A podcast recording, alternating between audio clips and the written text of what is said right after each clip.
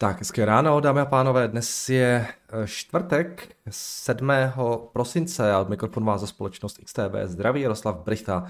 Tak, včera na akcie v Americe zase trošku klesaly, eh, ale nic úplně hrozného. S&P 500 nějaké 4 desetinky, Nasdaq nějakých 6 desetin, Dow Jones 2 desetiny procenta v mínusu, takže eh, tak nějak v normě.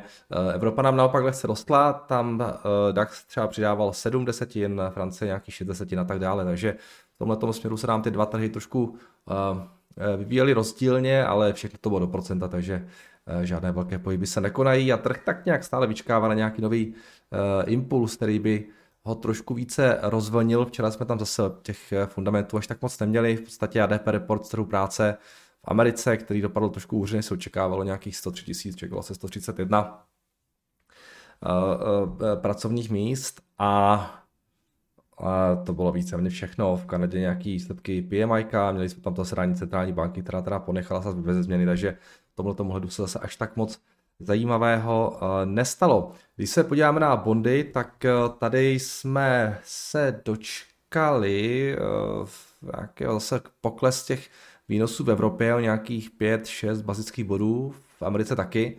Jsme se dostali trošku víc pod tu úroveň 4,2%. Vidíme, že dnes ráno nám ty výnosy rostou o 6 bazických bodů a dostali se na 4,17. To znamená, že jsme byli téměř na nějakých 4,1% včera, takže uh, ta slušný, slušná kvalita na těch výnosech tam pokračuje. Už jsme více než vlastně 100 bazických bodů pod tím píkem na těch desetiletých splatnostech, takže opravdu uh, ty výnosy se dost proměnily za těch posledních pár měsíců.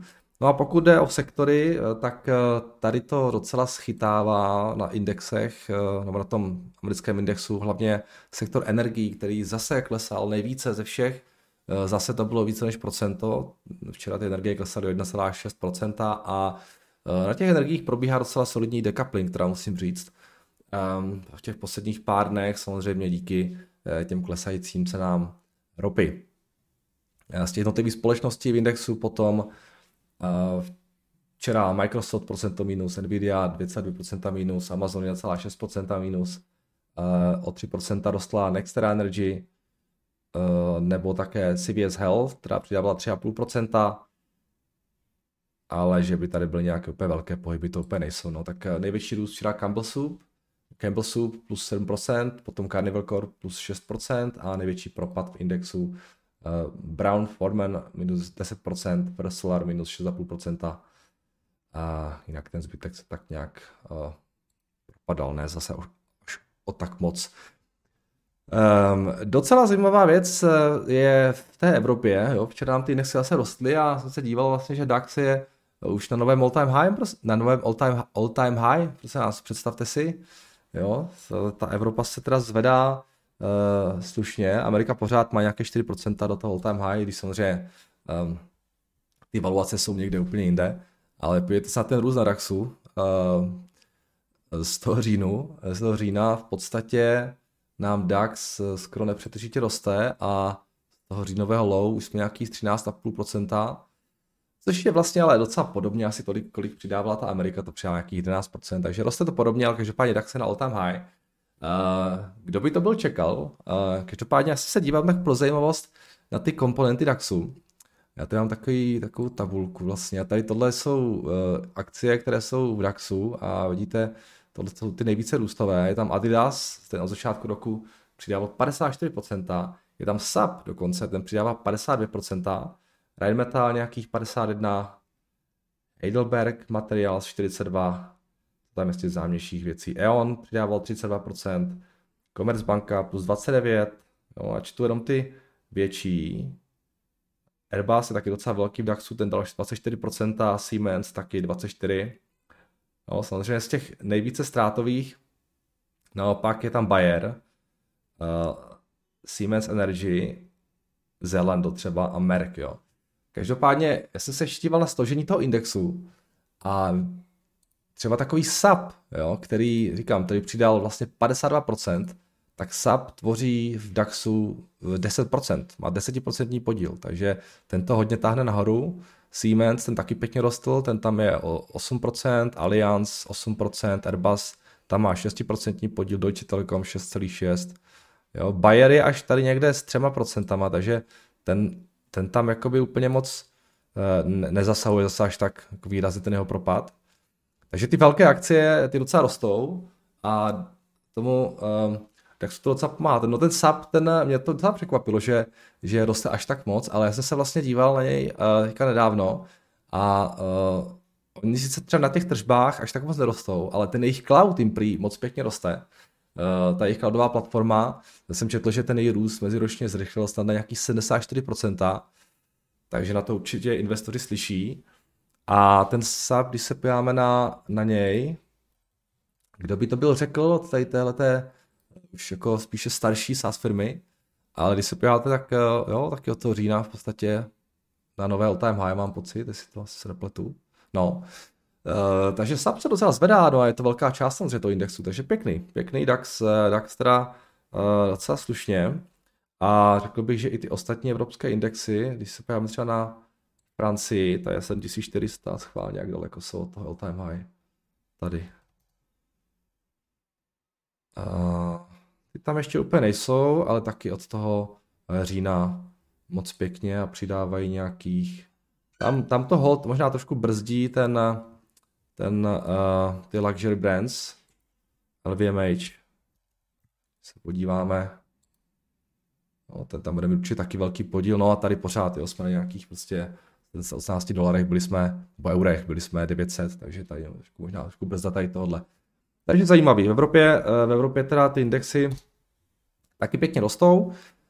Um, jinak uh, samozřejmě pokračuje nám uh, celý ten uh, růst taky na uh, těžařech. Já jsem se díval, teda těžařech, kecám, uh, stavařech. Já nevím, jste si všimli, ale stavaři to taky docela dobře utrhli uh, v Americe. Když se dáme třeba DR Horton, tak uh, teďka to prostředí těch uh, nižších sazeb uh, jim teda jako dost pomohlo, aby to se taky od toho října, jo, boom, prostě na nový all-time high, tohle DR Horten. A uh, v podstatě i třeba taky ten Lenard mám pocit, teďka je na nový all-time, all-time high. Jo, takže američtí stavaři taky, jo, fantastický nárůst teďka od toho, od toho uh, října.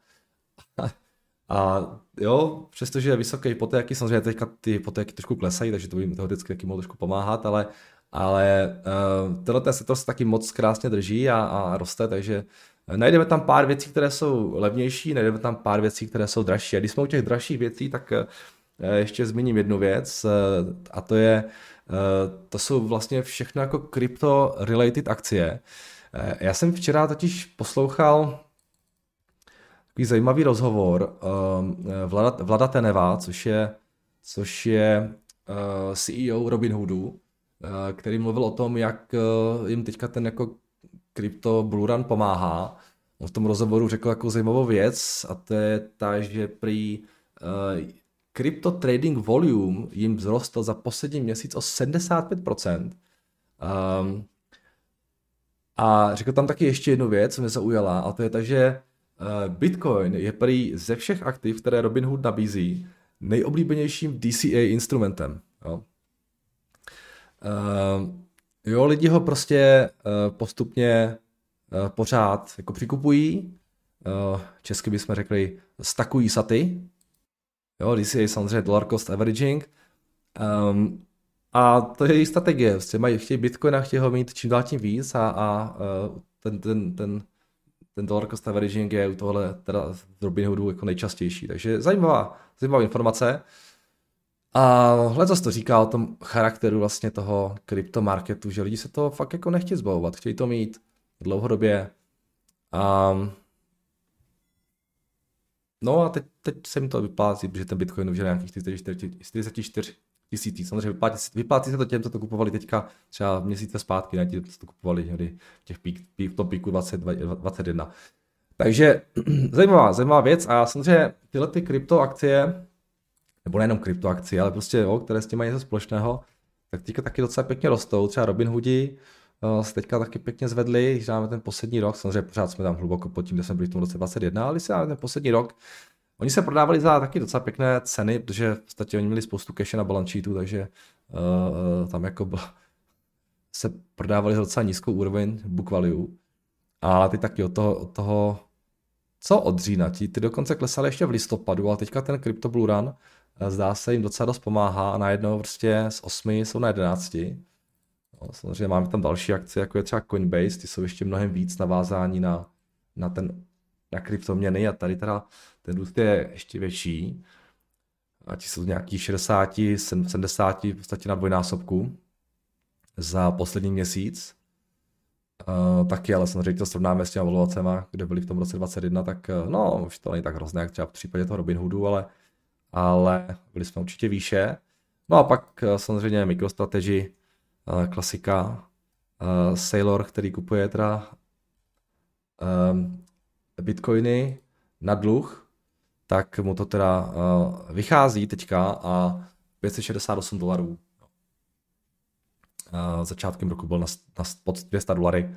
Takže taky pěkný, no. Tak uh, tyhle ty krypto related akcie, uh, tak těm se docela daří. A ještě mi napadá vlastně jedna, a to je Square. To je sice jako payment procesor, ale oni mají taky jako velký docela krypto business, který jim hodně pomáhal v, těch, v tom roce 2021 a ti se taky trošku teda zvedají, teďka vidím, jo, samozřejmě taky úplně jiná cena, než byly v tom roce 21, ale zase když dáme třeba ten poslední měsíc, tak, eh, tak ti nám vyrostly z toho low nějakých 70%. Takže tady těmhle těm věcem se daří. No, uh, takže to jsem chtěl určitě zmínit. Jinak z nějakých těch zajímavějších věcí ze včerejška, tak určitě uh, velká pozornost se včera točila kolem toho British American Tobacco. Vy jste se mě na to ptali několikrát v těch ranních komentářích. Oni včera, ta akce se propadla asi nějakých 8 nebo 9%. Poté co zveřejnili uh, uh, ten trading update a v něm vlastně uvedli, že chystají obří odpis uh, nehmotných aktiv ve výši 20, 25 miliard liber, no, což je přes 30 miliard dolarů Eh, což teda je jeden z největších jako korporátních write-downů jo, za, já nevím, teda pěkně dlouhou dobu, napamatuju si, kdy někdo udělal takhle velký, takhle velký vlastně, um, odpis. A tohle je samozřejmě celé proteče do income statementu a bude z toho ve čtvrtém čtvrtletí jako obrovská ztráta, i když samozřejmě je to non-cash účetní operace, jo, takže oni ty peníze jako nikde, oni nepřijdou, jo, oni prostě jenom odpíšou ten, ten intangible. Důvodem odpisu je uh, přecenění některých značek cigaret, uh, hlavně teda jsem pochopil v USA, kde klesá zájem o kouření, tam teda to budou hlavně ty jejich velké brandy, jako je Palmal, Camel nebo Newport. A navíc taky ještě ty intangibles, ten zbytek vlastně začnou jako odpisovat, celý jako amortizovat teda. Takže jestli se nepletu, tak to prostě bude i od příštího roku opticky snižovat zisk jo, té firmě, když je to opět jo, non-cash náklad. Jo. A na to cashflow to nebude mít žádný, žádný vliv. No, každopádně to vypadá hezky, prostě 25 miliard je hodně. Oni, oni ještě navíc, eh, četl v roce 2017, udělali velkou akvizici, eh, za kterou zaplatili 49 miliard dolarů. To byla akvizice eh, těch, právě těch amerických brandů. Reynolds American se ta společnost jmenovala. A velkou část jo, právě tady těchto těch brandů vlastně teďka musíte odepsat. Jo. Takže uh, v podstatě další hrozná akvizice v tabákovém průmyslu. V posledních letech už jich tam jako fakt bylo několik. Um, takže to úplně moc nepomohlo, přestože to všechno je non-cash. Um, tak ta akce se ta propadala. Jinak oni taky dali ještě trošku slabší guidance uh, na ten, na ten uh, fiskální rok, kterým končí v tom čtvrtém kvartále.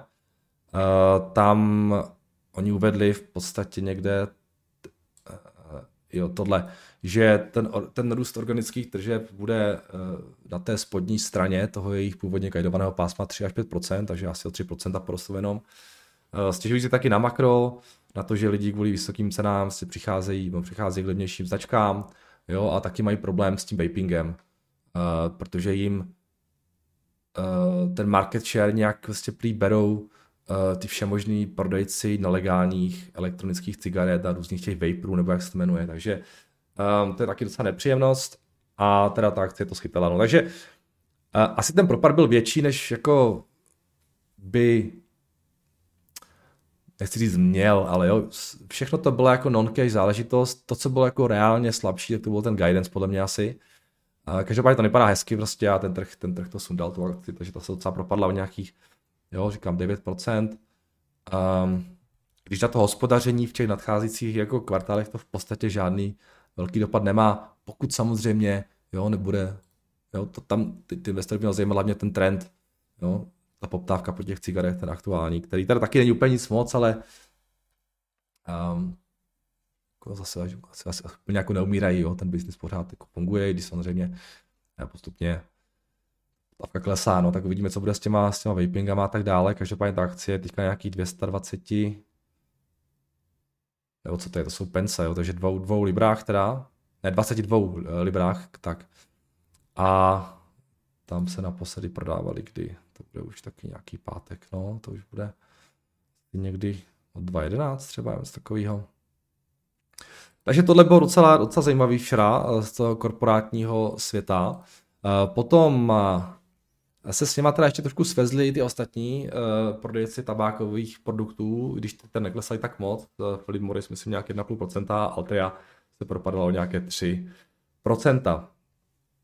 Potom z těch zajímavějších věcí včera uh, uh, docela pěkně rostla akcie uh, Sentiel One, což je teda shodou okolností jedna z těch firm v cybersektoru, který jsme tu teď pár dnů řešili, jak tady, tady pár lidí z vás zmiňovalo, myslím, že Viktor v tom svém příspěvku o nich psal, že to je jedna z těch konkurentních společností uh, CrowdStrike. A, no a ti včera zveřejnili výsledky a uh, ta akcie na to reagovala růstem o 16%. Uh, eh, překonali konsenzus, mám pocit lehce, měli nějakou menší ztrátu, než se očekávalo. A taky lehce překonali konsenzus na tržbách které jim rostly meziročně o 42% a ještě zvedli guidance, takže um, samozřejmě to té akci docela pomohlo.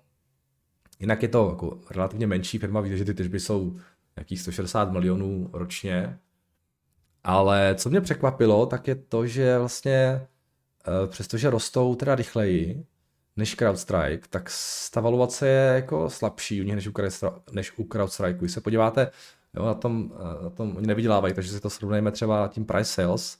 Nebo, nebo když se podíváme třeba, jako, to vypadá jako, že to je podobný biznis, jo, nějaké hrubé marže kolem nějakých, já nevím, 73%, jo, tam se to prostě pohybuje mezi v tomhle biznise mezi 70 a 80%. Příští kvartál si čekají hrubé marže už skoro 77% a ten CrowdStrike na tom bude v podstatě asi podobně když se podívat na ty hrubé marže, taky nějaký 70, 75, 77, ti jsou teda v zisku trošku, ale žádná jako, žádný velký zisk to není a dá se očekávat, že pokud ten Sentinel poroste, tak ten zisk tam bude taky. A když se třeba podíváme na ty multiply um, uh, price sales, což můžeme použít, pokud se jedná o stejný business, tak uh, CrowdStrike nějaký 19 nebo 20 price sales aktuální.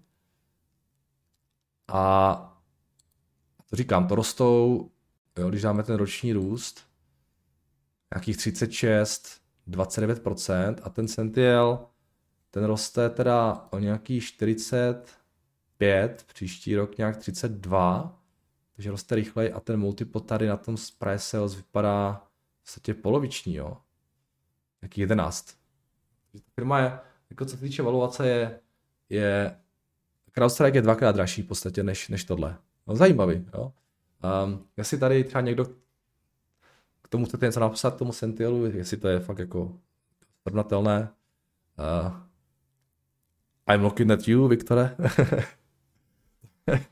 tak by to bylo docela možná zajímavý, jako někdo, kdo s tím třeba máte zkušenost, kdybyste chtěli něco napsat, to by to bylo super. Protože ten rozdíl je tam fakt velký no, v té, v té evaluaci těchto těch dvou společností. Uh, tak ten takový, takový, takový postřeh z mojí strany.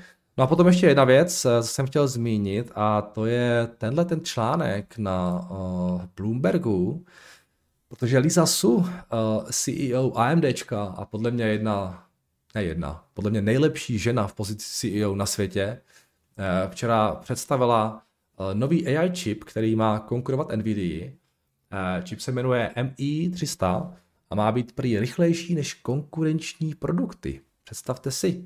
No tak uvidíme, Eh, až se začne prodávat, jak, jak, jak to půjde. Každopádně při jeho představení řekla taky jednu zajímavou věc Lizasu a to, že pardon,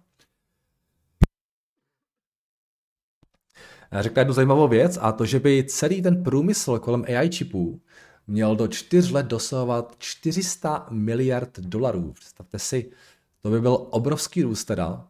A pokud by se AMD podařilo získat byť jenom nějaký malý market share, tak eh, samozřejmě by to eh, pro ně bylo fantastické. No. No, tak uvidíme. Já bych tuhle tu paní teda rozhodně nikdy nepodceňoval. Eh, to, co dokázal s AMD, je naprosto fenomenální a jsem zvědavý na to, jak se jim bude dařit konkurovat NVIDIA. Takže uh, AMD. Um, no a to je víceméně všechno ode mě, já tady toho víc nemám. Víc toho nemám. Když se podíváme na FX, tak eh, včera uh, pokračoval v růstu americký dolar, ten teda solidně uh, likviduje ty ztráty, které nabral v těch posledních pár týdnech, už jsme zpátky na nějakých 1.07, nebo pod 1.08. Rostl nám také na páru s britskou librou včera dolar. Japonec, ten se drží na nějakých 76. Japonské měně teda začíná trošku ulevovat ten, to prostředí těch klesajících sazeb. Já myslím, že to, v tohleto Bank of Japan doufala, že ty sazby začnou klesat a ten, ten carry, carry spread bude klesat a prostě jo, ten, to by tomu Japonci mělo pomáhat, takže ten teďka se drží docela pod tou 150 na pohodu. Kanaďan taky ztrácel vůči americkému dolaru a v podstatě ten dolar nám rostl všude. I vůči australskému nebo třeba novozelandskému dolaru. Kačka ta se drží kolem těch 22,50 na dolaru a na euru nějaký 24, 27. Zlato 20, 2026 dolarů, stříbro, to nám taky klesá, nějaký 23 z 80. No a tohle je ta ropa, prosím vás, ropa už je na 69 dolarech a 60 centech, jo. Takže tady pokračuje uh, ta korekce.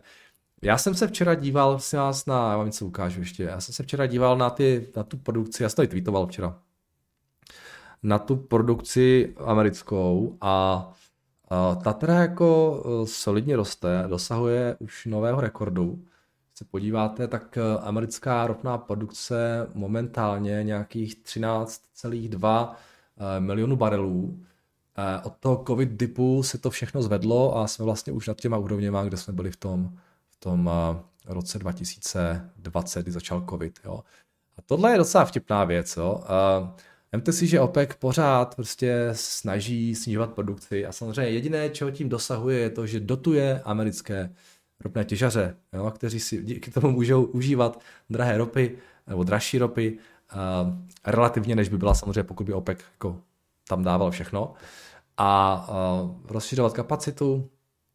A my si, americká, ty, ty nové investice, jo, co dělají, tak uh, ta, ty by měly fungovat, mám pocit na ropě kolem 50-60 dolarů, takže vlastně pořád mají nějaký jako margin of safety.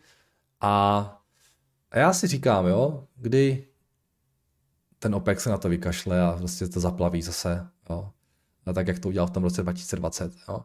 Protože ty kartely jako jsou hezká věc, ale oni opravdu inherentně nefungují, obzvlášť když tam někdo do, do neposlouchá, a to jsou Spojené státy, jo.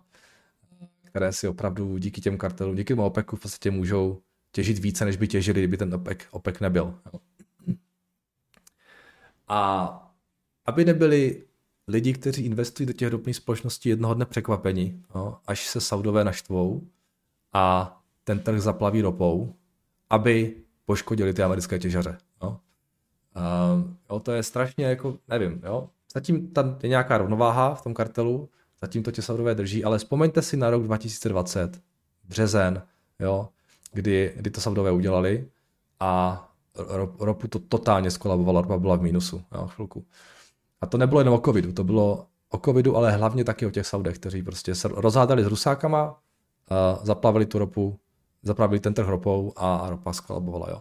Tohle si myslím, že se klidně může jednoho dne zase zopakovat, protože nebýt toho covidu, nebýt toho dipu tady, jo, tak ta americká produkce dneska úplně jde jinde. Jo. To je třeba nějakých 15 možná, nebo něco takového. Takže um, tohle je zajímavé, no. Uvidíme co se v tomhle tom směru bude, bude odehrávat. Každopádně ropa teda e, pěkně klesá, jak už jsme pod 70 dolary, uvidíme, kam až se, kam až se dostane. Um, tohle jsou teda ty indexy, S&P se drží do strany už nějakou dobu, DAX teda, to jsme viděli, ten, ten, ten vesele veselé roste a Bitcoin jsme se taky dívali, Ethereum nějaký 2260. uh, no a to je všechno ode mě, takže um, pojďme se ještě pojít na makrokalendář. Dneska teda taky docela slabota. Máme tam claimsy a to je tak všechno. A pokud je o futures dnes ráno, tak uh, ty dosahují nějakých, no, se, se drží, taky to nějak plácá všechno tam kolem toho včerejška, takže Evropa nám trošku klesá nějakého půl procenta. Takže to je o tom všechno. Uh, pojďme se podívat na vaše dotazy, které jste mi tady nechali pod YouTubem. Tak, ahoj Ado, co říkáš na Křetinského nákup francouzského řetězce Casino? Dluh mají extrémní, ale za aktuální cenu a jeho penězi v zádech by to mohla být zajímavá příležitost, děkuju. Jo, kasino, to jste mi tady si smáli, jsem si myslel, že to je nějaké kasino. Neviděl, že je to aha, chodí řečezec. Uh, já nevím, já jsem viděl ty čísla, když tak se to, uh, se to dívali nějakou teďka zpátky, si to najdete v té tabulce.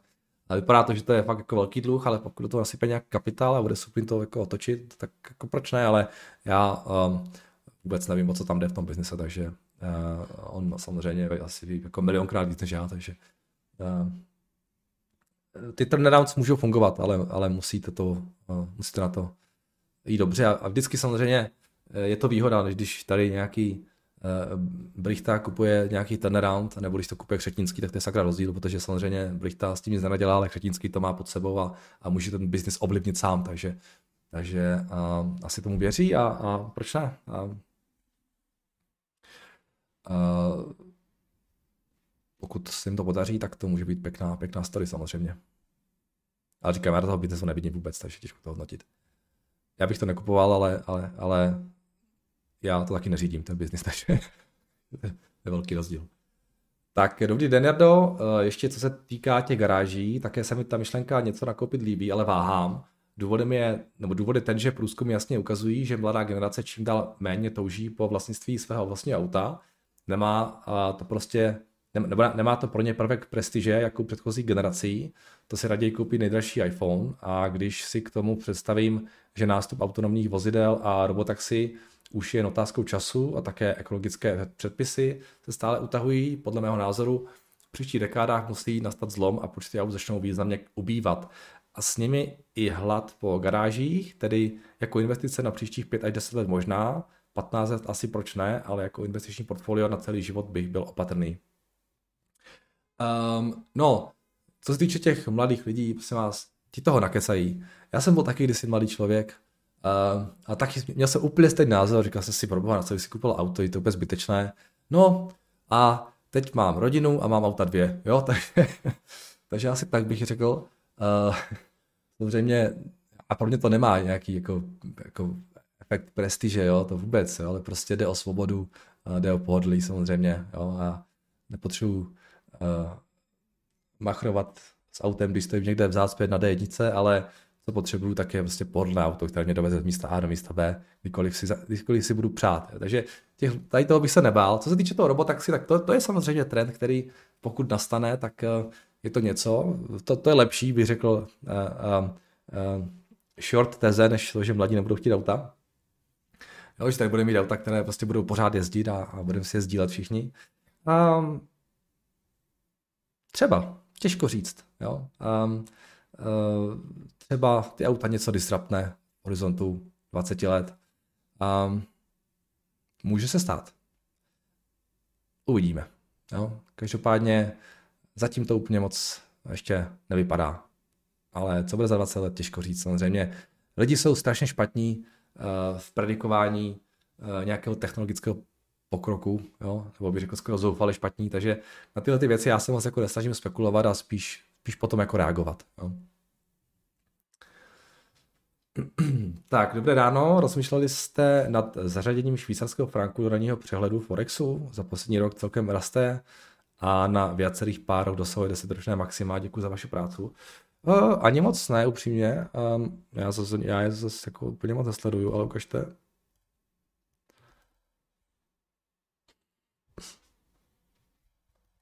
Když tam dáme frank, říkáte, že rostou, jo, hodně.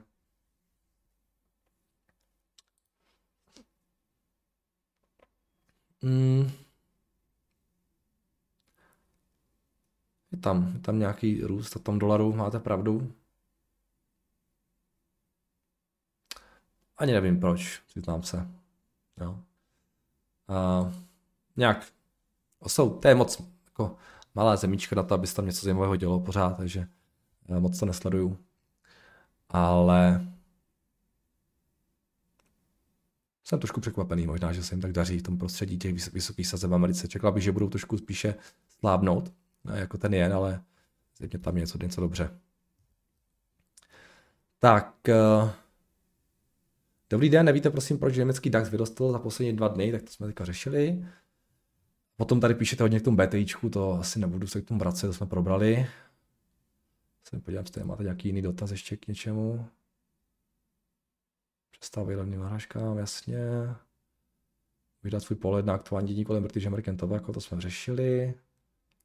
Prosím názor na BAC, to jsme tak to jsme měli. Jo, já si nemyslím, že to je nějak prostě, jo, je potřeba si uvědomit, že to je non-cash prostě záležitost, takže oni fakt jako na, tom, na, tom, na té schopnosti generovat cash flow se vlastně jako nic nemění, jenom to ukazuje, že ta akvizice byla prostě špatná a potvrzuje to to, co všichni tak nějak víme, jo, to znamená, že ten biznis prostě těch, eh, ten, ty, jo, těch, těch tradičních cigaret prostě pozvolna odchází a oni to měli na balance sheetu jako indefinite aktivum a teďka to prostě budou pисat 30 let, takže to změnili, to, tu, tu účetní ten, tu, jak, jak, jak, tomu jako přistupují účetně a, a, s tím byl spojený ten brutální jako, a, a, odpis. Ale jako na ten biznis jako takový to nemá žádný dopad a samozřejmě pro ten další vývoj tak je důležité to, jak se budou vyvíjet ty, jak se bude vyvíjet ta poptávka po cigaretách a jak se bude vyvíjet uh, ta situace kolem toho vapingu. Já tomu moc nerozumím, co se tam děje, ale jo, zjevně prostě tam jo, je to problém v tom, že jsou to nějaké náhražky a, a asi jo, ten, ten, ten, ten biznis těch tradičních cigaret, kdy prostě opravdu bylo několik brandů a ty všichni kouřili, tak teďka se dostáváme do nějaké jiné situace, kdy jsou tady nějaké jo, čínské věci, jo, a likvidy prostě asi od někama jinama a lidi to zase tak moc ten, ten brand neřeší. Možná to lidi neřeší ten brand, protože vlastně ty, ty značky jakoby nemůžou už dělat tu reklamu. Jo? Dneska už ty cigaretové značky tu reklamu nedělají a proto mají problém jako vybudovat si tu, tu silnou pozici, ten brand v té hlavě, proto než už kouření prostě Malborek není cool, jak to bylo dřív. A když dneska chce jenom něco kouří, asi nějaký nikotin, tak je mu vlastně úplně jedno, a jakou má značku a jde prostě často třeba i po té ceně. A nebo, já nevím, třeba někdo udělá, jo, jsou to mladí lidi, tak prostě někdo udělá nějakou, nějaký vapor, na kterém bude, já nevím, fotka toho banánu z Fortniteu a, a lidi se to budou kupovat, protože tam je banán z Fortniteu. Takže jako, jo, vlastně ten trh se možná trošku mění v tomhle směru a ty cigaretové firmy v tom, v tom vapeu prostě nemají tu výhodu, jakou měli v, tom, v těch tradičních cigaretách, kdy to prostě byl brand, který se dal budovat, teďka se to bude blbě. Jo. Takže možná, jo, tohle nějak sledovat, ale říkám, já zase až tak moc do toho nevidím, takže um, těžko, těžko říct. No. A ta valuace vypadá jak tam teďka, ukažte.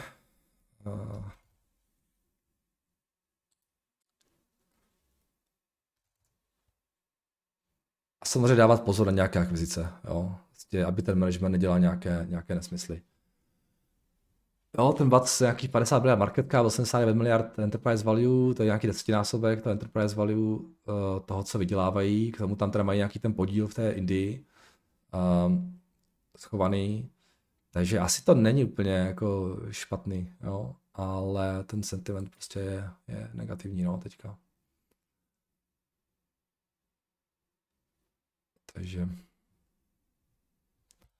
jako dividendu tam dávají, oni vrací spoustu jako akcionářům, 10% dividend yield, k tomu ještě nějaké buybacky mám pocit dělají, takže jako ty peníze vrací zpátky docela pěkně.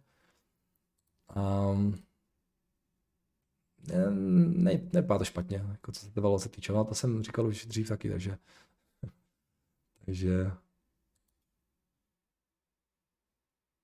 Jo, jestli na ty, na ty dividendy, 4 miliardy dividenda, No, ty buybacky jsou malé tady. A když tady byly nějaké, byly 2 miliardy buyback. Takže proč ne? Proč ne? Tak, ahoj Jardo, ahoj, rád bych se tě zeptal, to co aktuálně myslíš o DAXu, konkrétně bych chtěl ukázat tady dávno zmiňovaný Siemens, price earnings ze 14, mohl by se spodívat, kolik bylo v minulých čtvrtletích a letech, prosím. Siemens je na all time high, sice sentiment je v pohodě, ale uvažují o redukci pozice, že ten výhled pro Německo nevypadá takto vysokou cenu, díky. Kažte.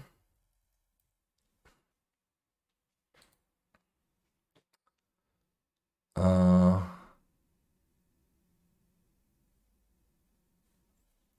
tohle. Tak, kde to máme?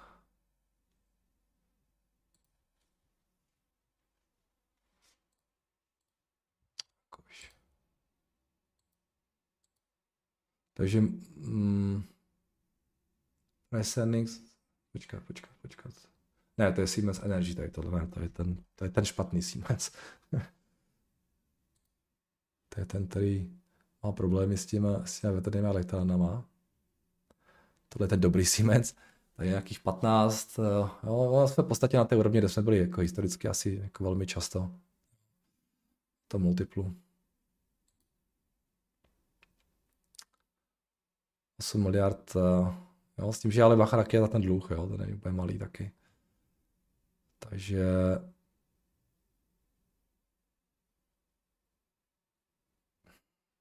Není to asi úplně le- levné, řekl bych, jo. Co se týče té evaluace. Úplně by se mi do toho lozit nechtělo, musím říct na těle těch cenách. No, tak jaký se pěkný nárůst teda za těch posledních, za ten poslední měsíc.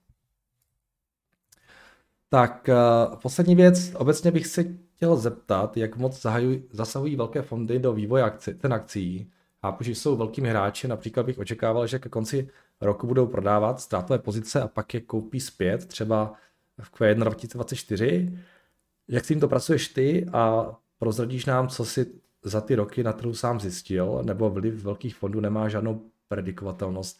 Eh, Martine, já tohle to absolutně neřeším, je to úplně jedno Uh, jestli ne, velké fondy mají chuť nakupovat nebo prodávat, já se starám o sebe a uh, řeším ceny akcí a firm. Jo? A prosím vás, ať prodávají. Já bych byl tak rád, kdyby velké fondy začaly prodávat akcie. Takže uh, já nejsem, já, já takhle, jako, abych aspoň nějak odpověděl, já myslím, že nějaká sezónnost na těch trzích moc nefunguje. A jo, mluví se o tom, že ke konci roku se ty akcie prodávají, protože vlastně lidi jo, chtějí nějak optimalizovat daně, asi jo, ale že bych si nějak všimnul to, že nějak jako ty akcie klesají ke konci roku. Jako v datech možná něco malinko uvidíte, když taky bych to trošku možná spochybňoval, ale um, říkám, tohle je tak jako malý efekt podle mého názoru, že to má smysl řešit. Ten fundament je stokrát důležitější. To, to na tom trhu jako reálně v ten daný moment děje, takže no, tohle to vůbec neřeším. Takže Martine, bohužel, jako nic jsem, nevypozor, nic jsem nevypozoroval, ale uh, ani jsem se moc nesnažil něco vypozorovat. A to je všechno. Na vaše dotazy nic nemám, takže děkuji za vaše dotazy.